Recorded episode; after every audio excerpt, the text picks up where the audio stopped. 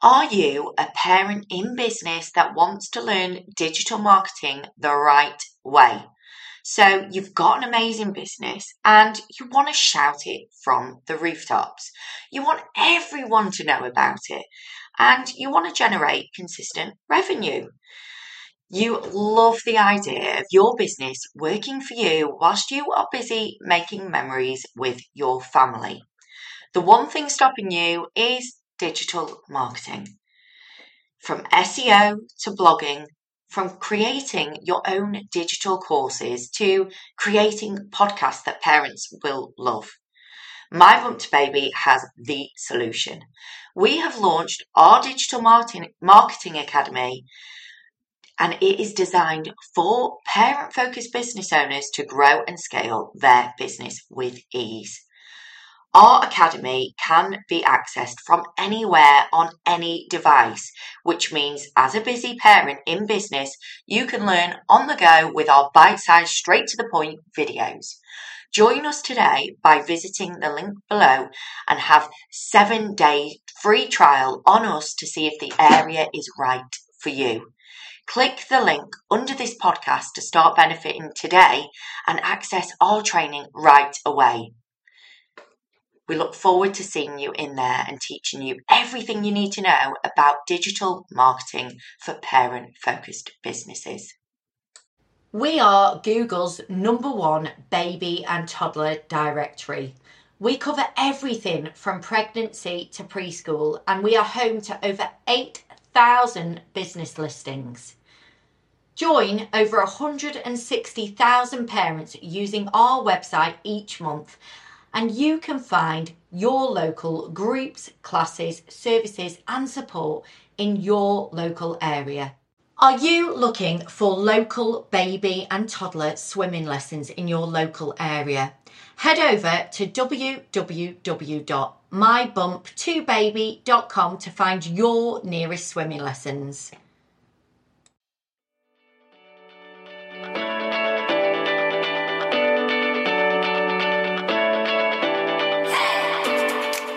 Hello, and welcome to my Bump to Baby Expert podcast, where we bring experts from all over the UK to answer your questions on everything pregnancy to preschool.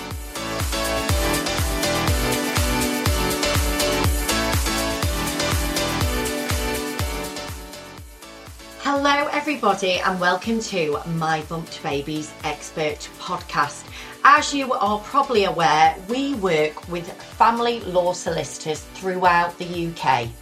Today, we are joined by our family law experts in Ipswich, and we're joined by Scott Emsden, the partner of Bates Wells and Braithwaite Solicitors.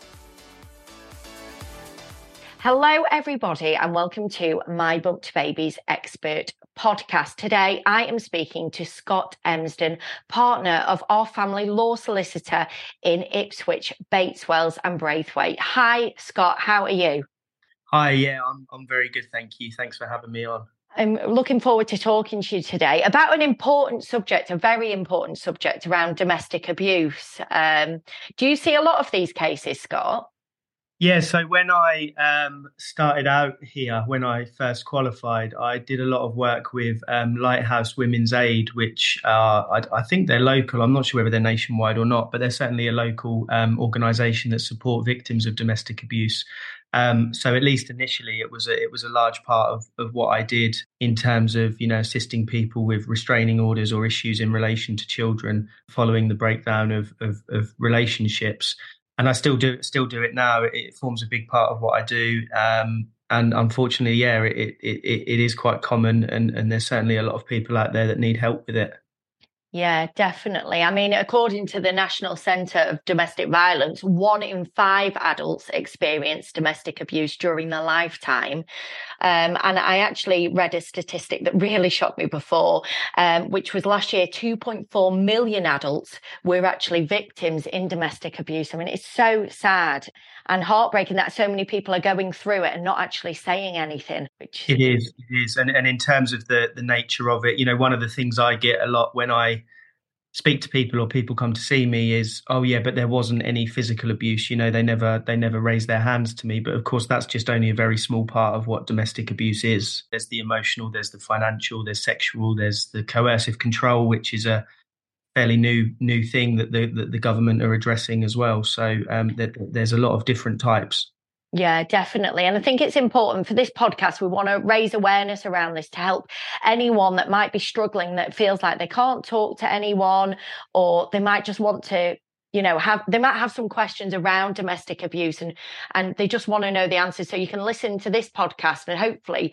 uh, between well scott not myself but scott is the expert in this so he will hopefully answer any questions that you have. But scott at the end what we'll do is we'll we'll give you an opportunity to share your details so people can contact you directly in confidence. Is that okay? Yes of course. Absolutely Oh, perfect. So, um, first of all, Scott, what I want to ask is what constitutes domestic abuse under the law? So, the, the, the government definition of domestic abuse is, is it's any incident or threatening behaviour, violence or abuse, um, which includes psychological, physical, sexual, uh, financial, or emotional between adults who are or have been intimate partners or family members, regardless of gender or sexuality. Um, and again, that touches on the point I raised earlier that, that a lot of people do still consider that. That, that, that, domestic abuse really only refers to physical abuse, so instance of violence. But as per the government's own definition, that and my experience in dealing with it, that certainly isn't the case.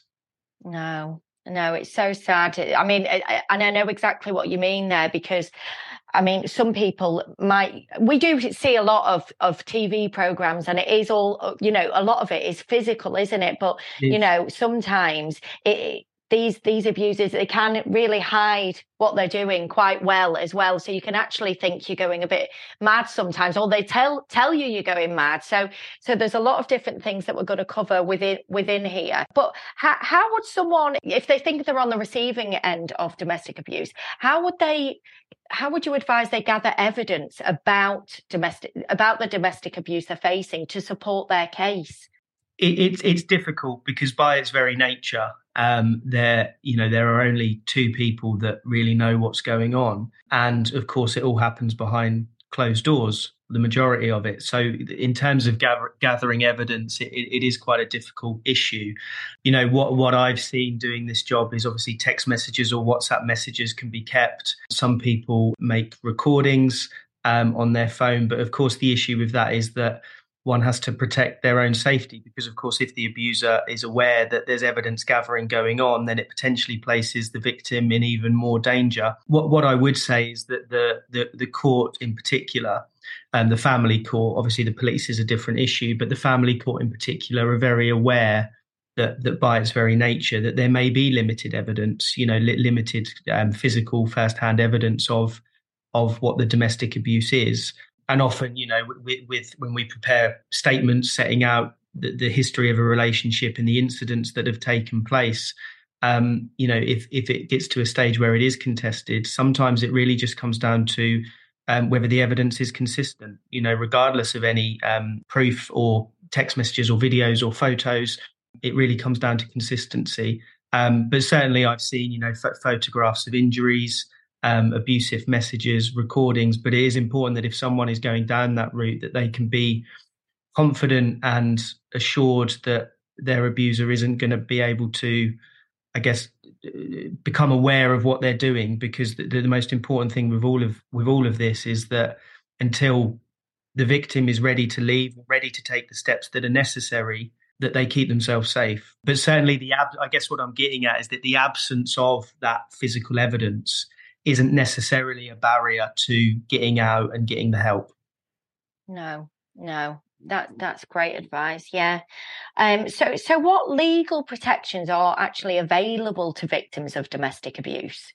So there's there's two main ones that we deal with kind of from from our side as as family law solicitors, which are the, the, the non-molestation orders and the, the occupation orders.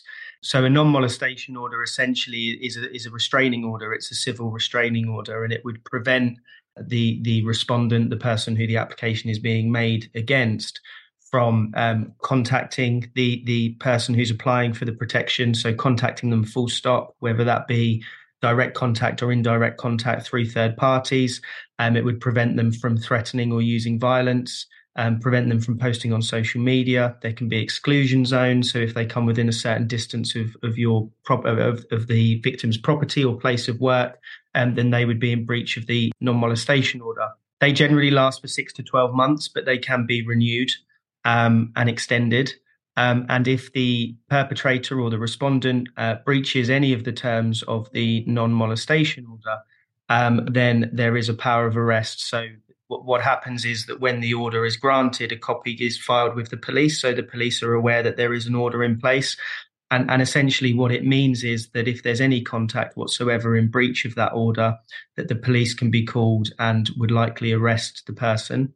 Um, so it, it, it, has two purposes. Firstly, um, it's it's designed to act as a deterrent to the abuser because they will know that if they breach the terms of this order, then there's a high chance they will be arrested. Um, and clearly, with that order in place, it it would help any potential prosecution of that individual.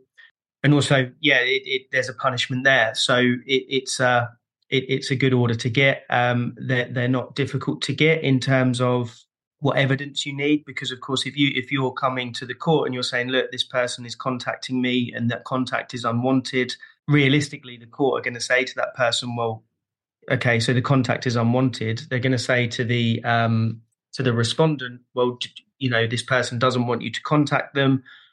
Would you agree with the order? It's a very hard case when you're the respondent in a non molestation order to say, well, yeah, they don't want me to contact them, but I want to contact them anyway. So the non molestation order really prevents the perpetrator from doing something that they shouldn't really be doing anyway. So that that's quite a good a good tool. The occupation order is slightly different, and, and you would see the occupation order um, become necessary where the parties live together in a property that's either jointly owned or a joint tenancy, um, because of course the both the both parties have the right legally to enter that property as and when they want, which of course in a situation of domestic abuse is, is less than desirable to put it lightly. So what what an occupation order does it essentially prevents someone from living or attending a property that they own. So it restricts their property rights against that property. They they are harder to get, and and and the legal test for both of these orders is what we call the balance of harm test. And this is the test the court applies. So the court would need to look at the harm to the applicant, the person who's seeking the order, um, if they didn't make the order. So if the court were to allow things to continue as they are, what would the harm be to the person who's applying for the order? And they have to balance that against the harm to the person that the order will be made against. So, for example, if uh, the person who the order was being made against had nowhere else to go under an occupation order, the court would have to consider carefully where the balance lies, if that makes sense. You know, who would suffer more harm? Would it be the person who went for the order but didn't get the order? And that forced them then to continue living in this situation. Clearly, children are a relevant factor in that, and the impact of on the children of that situation being allowed to continue. And they balance that against the harm to the perpetrator of what, what where they would have to go. So that's what we look at when we do the statements in support. We address all of that, um, as well as the background and the history. But but they are the two main routes that we would go down as, as, as family law solicitors. But of course, the other protections are with the police, who who obviously deal with the criminal side, um, which I'm sure we'll come on to uh, in a little while. Yeah, that that's great. That's a lot of information there. So so with um, the consequences for the abuser if they did violate one of these restraining orders or the non-molestation order what is the consequences for them um, is it like would they get arrested? Yeah, so my experience is that they, they would. So there, there is a power power of arrest attached to these orders, and that is punishable by up to five years in prison, a breach of, of one of these orders. You see, the, th- the thing is, if you if you had if you didn't have an order and you had a text message or something from um, the the abuser that was, you know, verbally abusive or perhaps not, perhaps just harassing, you know, numerous missed calls, you know this is this is no criticism but you may call the police and the police may be able to do very little about it. You know they certainly or perhaps wouldn't necessarily go down the route of prosecuting or charging. They may just have a word.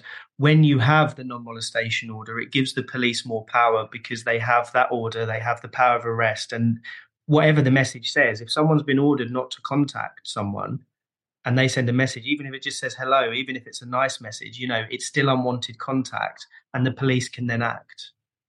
Right. Right. Okay. And I mean, I mean, for these these orders as well, I'm guessing does it get a bit more complicated when you've got children involved? Because, say, for example, it was the dad of a child or the mum of a child, and they they still have a relationship with the children. How how would that work? So sometimes the orders can be worded in such a way that there is, you know, there is to be no contact from the abuser uh, to the victim unless it is specifically around child arrangements.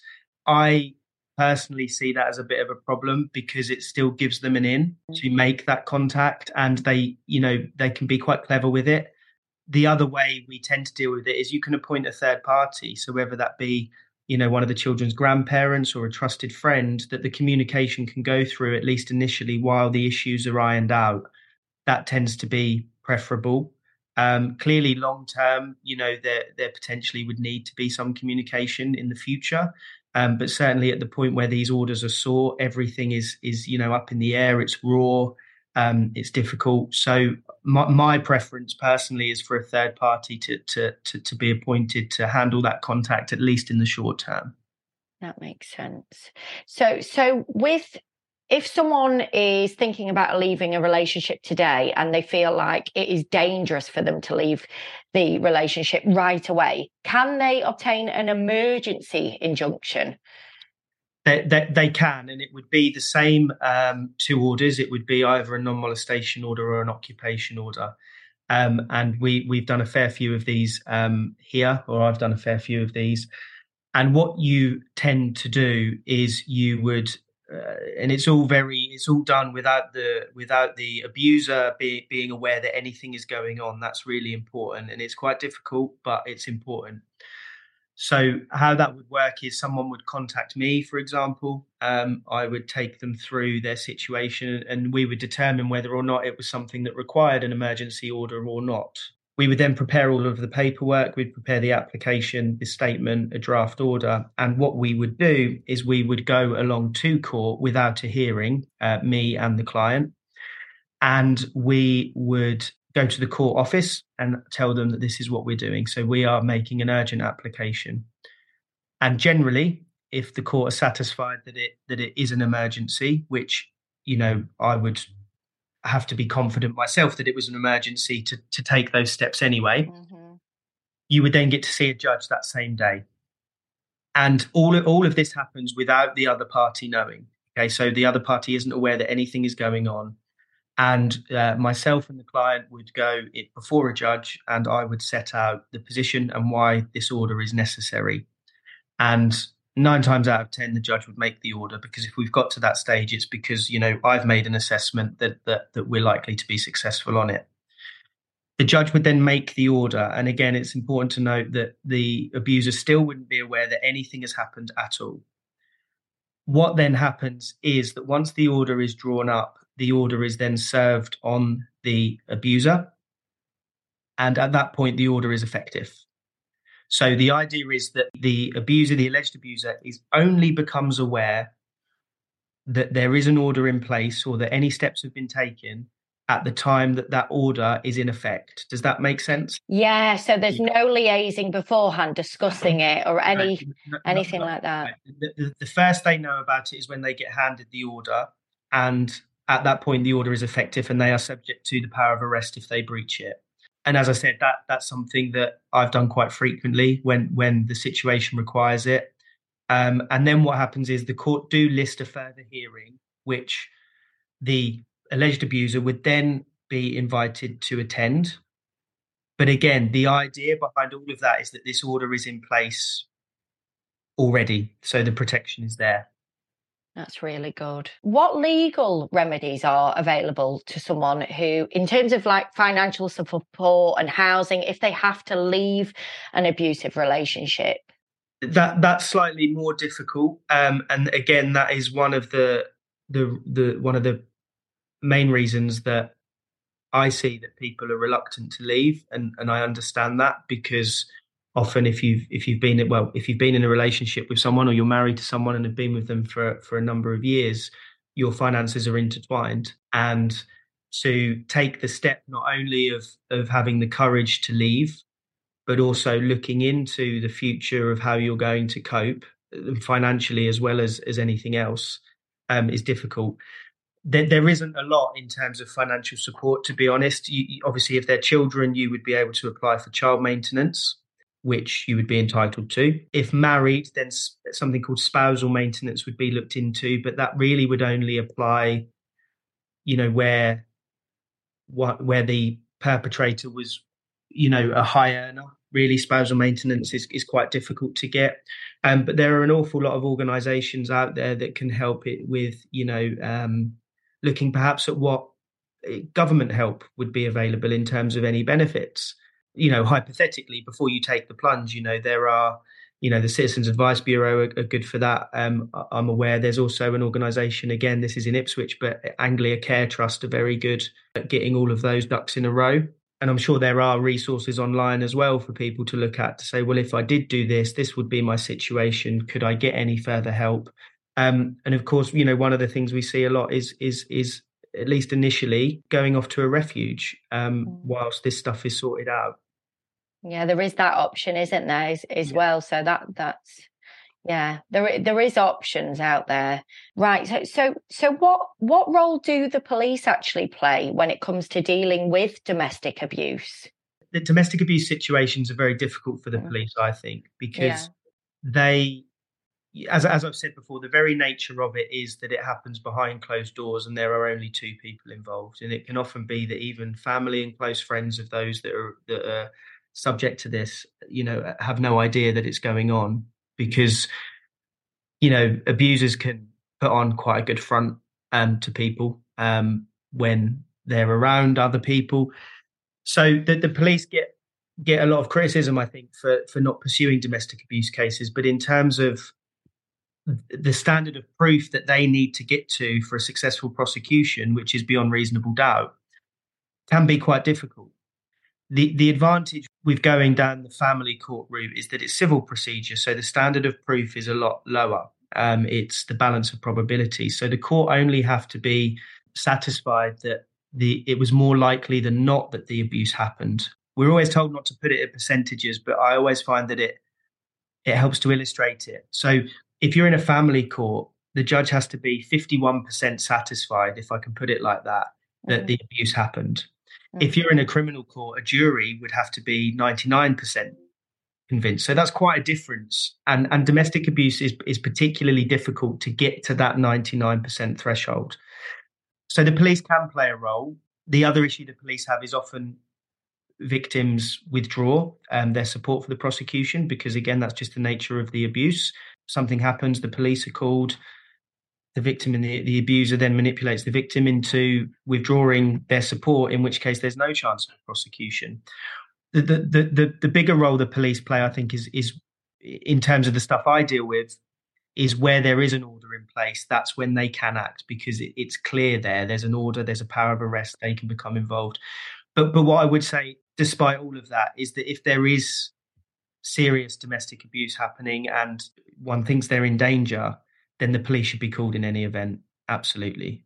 Mm-hmm. You know, yeah. if, if, you know, because I, you know, I've talked about the without notice orders and coming to see me and doing it all, you know, without anybody knowing about it. That isn't always possible. You know, if it's a serious situation and someone is at risk of, of serious harm, then the police should always be the first step. They should always be the first step and we can then step in, you know, straight away as well. Mm. Um, but but there should be no hesitation in calling the police if if there's a situation whereby someone's in danger.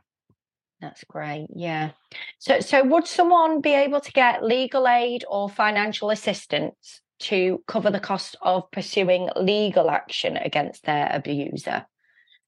Absolutely. So, legal aid for non molestation orders and occupation orders is um, available. It's available to everyone. There are assessments we have to do on income and capital. And if your income and capital is at a certain level, you may have to pay a contribution towards the legal aid. Um, but legal aid is readily available for everyone who wants a non molestation order and occupation order. The other point to note on this, which is an important point, is there is no court fee to pay either. So it always used to be there was a court fee to, to make an application. Um, but some years ago now, I can't remember exactly when, they got rid of that, and rightly so. So there is no court fee, and legal aid is available. That that would involve us. We, we would have to do an assessment. We would have to send it off to the legal aid agency for them to assess in urgent situations, and provided we're satisfied that the person is completely eligible for legal aid, um, we can grant legal aid the same day that someone comes in to see us. Wow, right. So there's there's a lot of a lot of help available um, that people might not be aware of. Absolutely. So, in terms of, I know we touched on this earlier, but are there any more steps that people can take to document incidents? I know you said about taking pictures, yeah. um, but of domestic abuse or keep a record of legal proceed for the like future legal proceedings, if you know what I mean. Yeah, I think as I said, you, you, could you could go down the route of recording, taking photos. That comes with its own risks, as, as I've said. Yeah, I'm, i mean, as I said, the, the, the issue with it, you can keep any records that that you want, even if that's like a diary. Yeah. Um, but it but it must be kept somewhere where the person, the, the, the abuser, cannot access it. Of course, perhaps telling trusted friends and family. I know that that's often a difficult step for people in this situation because they can then be brought into it if they're willing to be brought into it to confirm, you know, what they've been told. So yeah, I mean that that that is a difficult question. But again, what I would say and what I would want to make completely clear is that the and, and actually I've had people come to see me who have said, well, you know, I wanted to leave earlier, but he said, you know, I'd never be able to prove it and you know, that kind of stuff it's not a barrier to this to this because the court are aware of its nature. You know, if you if if you've if you've got no physical evidence, it, it, it doesn't matter. You know, your account is your account, and as long as your account is consistent, often that can be enough. Yeah, so don't let it put put people off. Really, if if they are in a, a situation no. like that, they they can still move forward with it, and it doesn't matter. Yeah, absolutely. And and the other thing, and I, I don't know if we, we come on to this later, but just in terms of children, another thing that that that is often raised to me as a reason why someone has stayed in the relationship or, or, been scared to, to leave or take any steps is where there are children involved it is very common for the abuser to threaten to take the children or you know i'll take you through court i'll tell them you're a bad mom and the children will be taken away from you which of course you know we often talk about domestic abuse with the, the the the female being the victim and the male being the perpetrator, which is the majority of it. But of course, it can be the other way around. But but for this example, you know, a mother's worst fear is going to be losing their children, and you know, when it's a male abuser, they play on that a lot. You know, they will threaten to go to social services and raise allegations. They will threaten to take the children away. They'll threaten to drag everything through the court.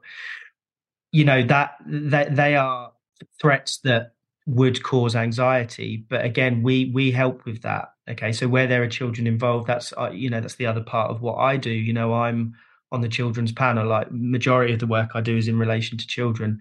There's help out there for that as well. You can apply for a prohibited steps order at the same time as applying for the non-molestation order which is an order that would prevent the other parent from removing the child from the other parent's care. You know there are all kinds of things that can help. So those threats and those comments that can be made to plant that seed of doubt in the mind um, it's all stuff that we can help with you know it, that there is help out there there are orders we can get um, there are things we can do so I, I would just want to make that clear as well that's brilliant. Yeah, thank you for covering that. Um, so, would someone be able to pursue criminal charges against their abuser in addition to the family law proceedings? Absolutely, and that can go both ways round. So even if the police uh, uh, uh, have been involved, I get some cases where you know there have been bail conditions that are coming to an end, um, and the victim wants some protection in place for when the bail conditions come to an end. So that's where the police have already been involved and are pursuing their inquiries to determine whether or not you know is is a prospect of prosecution. Um, and someone might come to me and say, you know, there's bail conditions in place that prevent the, the alleged abuser from contacting me. Uh, they run out in a couple of weeks. Is there anything you can do? And what we would do is get a non molestation order application lined up just in case um, and get ready to issue that to ensure the protection is continuing. And we have it the other way around. So someone might come to me first and they haven't contacted the police. We might get the non molestation order um, and then they've got that protection which makes them feel comfortable to contact the police. So they it's it's not one or the other. They can both go on at the same time, and it doesn't matter which one you've gone to first, whether it's police or or legal advice. They're kind of two. I Don't know how to put it really, but two weapons that you can use at the same time. You know, to to to keep yourself safe and and and get, get out. Yeah, Right. Okay. That's brilliant. And and are there any counselling or support services that you know about for victims of domestic abuse? Yeah. So I mean, I can only really speak to what's what's local to me. Yeah. Um, and what we use, but I'm sure it would be similar in other areas. So here in Ipswich, we're we're quite lucky because we have um, Lighthouse Women's Aid, who are just fantastic. So they offer support. They often direct people to to me and my firm um, and I'm sure other firms in Ipswich as well. They have refuges as well that they put people into.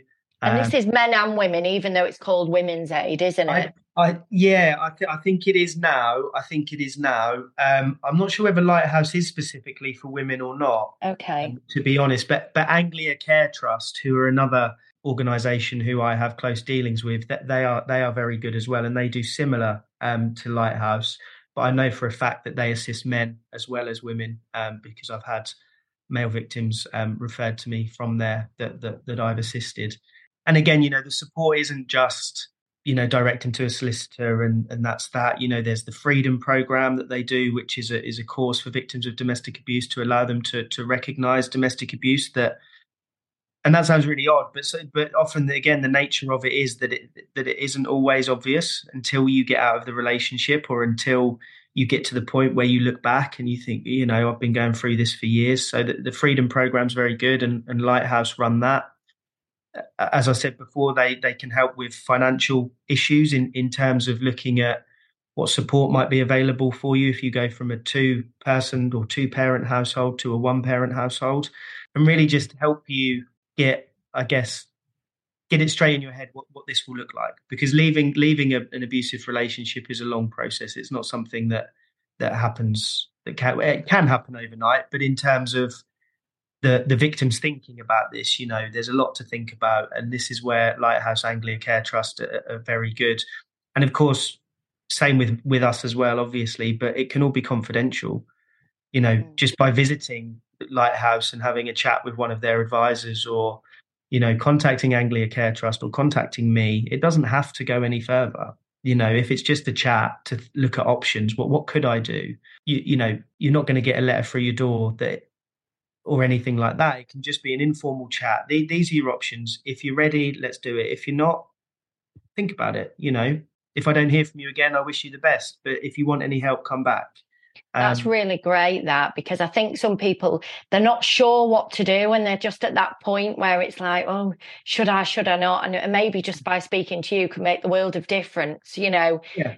to, to them. Just to know that there's there's other there's other options than where they're at at the moment. So that's yeah. that's really and I, and I think that's where Lighthouse and, and Anglia Care Trust and the like are, are very good as well because as I said, you know, they we've all got experience with it. We all know what the issues are. So we're never going to do anything that would put someone at risk if they're just coming for a for a chat. You know that.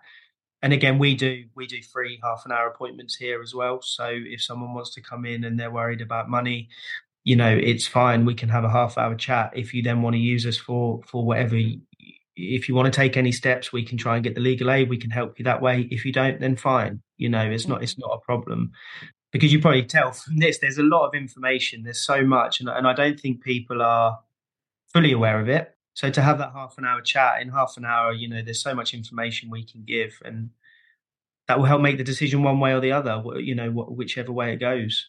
Yeah, no, that's really good because I think when it comes to domestic abuse and and you know when you're even talking to friends that know the abuser, you know, or family members, you don't want you're not sure if you want to leave them, so you don't know if you want to tell them that you think it's that and and by talking to someone like that's a third party you know it, it, for a lot of people that's going to be more desirable really yeah, I, yeah, I think that's right because once you, you know, one, and especially if you're in in a situation where you might be scared of of, of the person or might be worried about what their reaction would be, um, to have that conversation with them is is a massive is a massive step. So to come and have a conversation with someone else, and as I say, just explore options. That that's all it would be. we don't do anything in terms of you know writing letters or or starting any proceedings obviously without clear instructions to do so so nothing would you know the other thing we do if if someone comes to see me about this and they do want to take it on you know we check is your email account secure? Are you sure? Do you think you ought to set up another one that we can correspond with? Clearly we won't write any letters to you to your address. You know there's things like that. So we're we're and I guess Lighthouse and Anglia Care Trust even more so. You know, we, we we're aware of the issues that there are, and we will do everything to to to to keep the person safe because ultimately that's the that's the most important consideration in all of this. That's brilliant. And and can you just um, share just a, a, little bit more? Because obviously we discussed about about the different types of domestic abuse, but will you just go through those again? Because I think it's important for people to know that it isn't just, you know, abusive as in as in hitting or punching yeah. or pushing. Could you just talk about a bit, a few of those? Yeah, so I'll give um, some examples. So physical, obviously, we, we that that's the one that everyone knows about. That's the physical abuse, the punching, the hitting, the kicking, slapping, you know that that kind of stuff. The psychological um, and emotional, really, that would be um, so verbal abuse, putting someone down, making them feel worthless, gaslighting, isolating people from their friends and family. Then you've got, and then again, none, none of this is going to be an exhaustive list because there's so many things. Yeah. You've got, you've got controlling behavior. Um, so that would be monitoring movements, uh, controlling whether you wear makeup or what you're wearing, make you know even making little comments about that on, uh, as you're about to leave the the home. Um, you've got sexual abuse. Um, the most obvious of that is is rape, but there are other kinds. So feeling pressured, you know, the the other person um, being abusive if you don't agree to have sex with them. There, there's all kinds of sexual abuse. Um, it's not it's not just the most serious. Financial abuse, controlling money. You know, making sure that any money that that the victim gets goes into the perpetrator's bank account, and him or her asking what they're spending it on before they give it to them uh, monitoring bank statements. You know, why did you spend this on that? Why have you spent this on that? You know, there, there, there's so much out there, and they're just a few examples. That there's more. There's more, mm. but, but there are a few examples. And and could you just? I know co- coercive control is something that people are a lot more aware of now. But could you just explain a little bit about that, um, just so people are aware what what that is? Yeah. So coercive control really is about taking control over aspects of everyday life. So it's similar to the controlling behavior that I discussed previously. So, you know, controlling who you can see, what what you wear, who you can contact, what you do, um, where you go. It's just about having that that that level of control and often it happens so slowly that people don't even re- realize it's it's terrible you know people don't even realize that that's what's going on you know it it could be putting on, you know, if, if, you're talking about a female going out, it could be putting on a dress and, and the, the, the partner saying, well, you're not wearing that, are you? Mm. Or making them or say, oh, you know, you look you look terrible in that. What are you wearing that for? You look ridiculous. Or, you know, making an effort with makeup. You know, you look like a clown. You know, that that kind yeah. of stuff. It's, it's those little comments that are not very nice, but they build up over time, you know, stopping people from seeing friends and family um, and if you do see your friends and family receiving phone calls every two minutes, where are you now? What are you doing?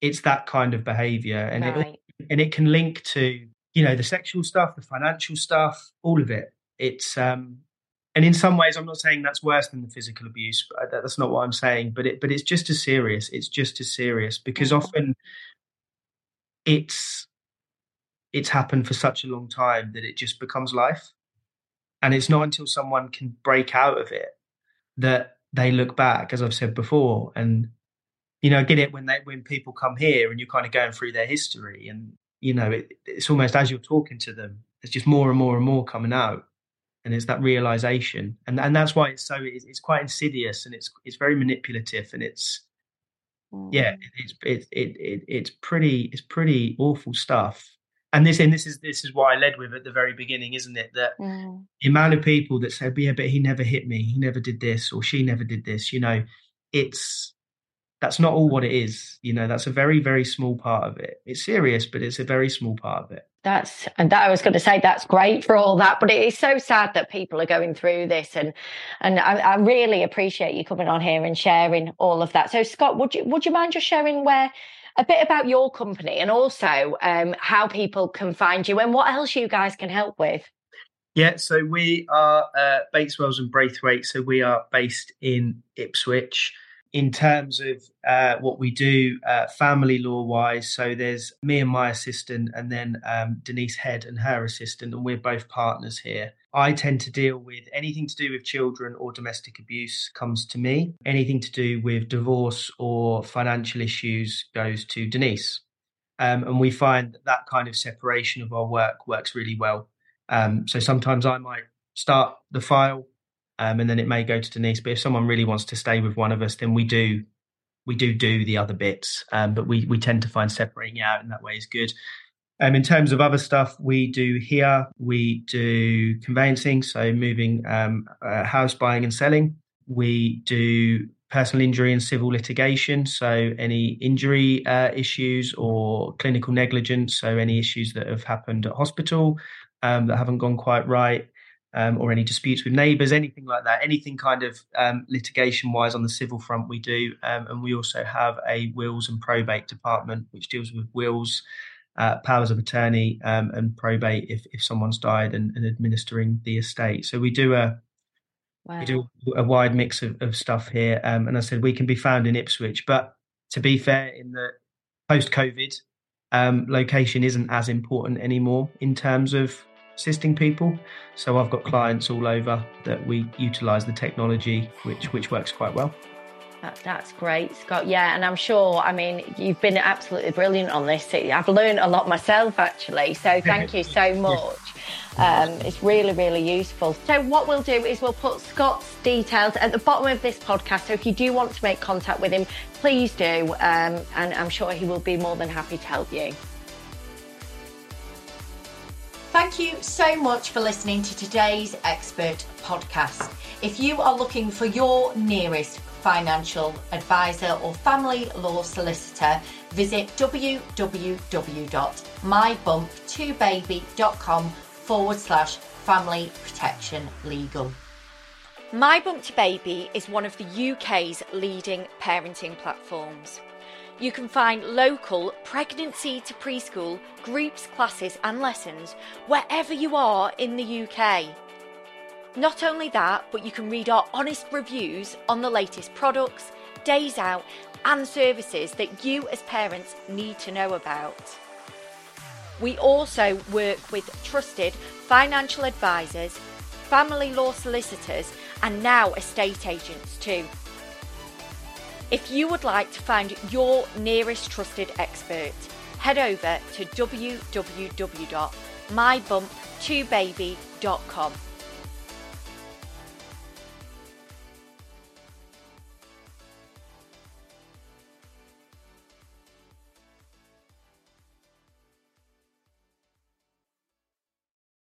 Wondering what's on in your local area? Come and join our weekly newsletter where we share the classes and groups that are on in your local area. From pregnancy to preschool, we have you covered. Click the link below this podcast to receive your newsletter each week, every Sunday, so you know what's on and you can plan your week ahead.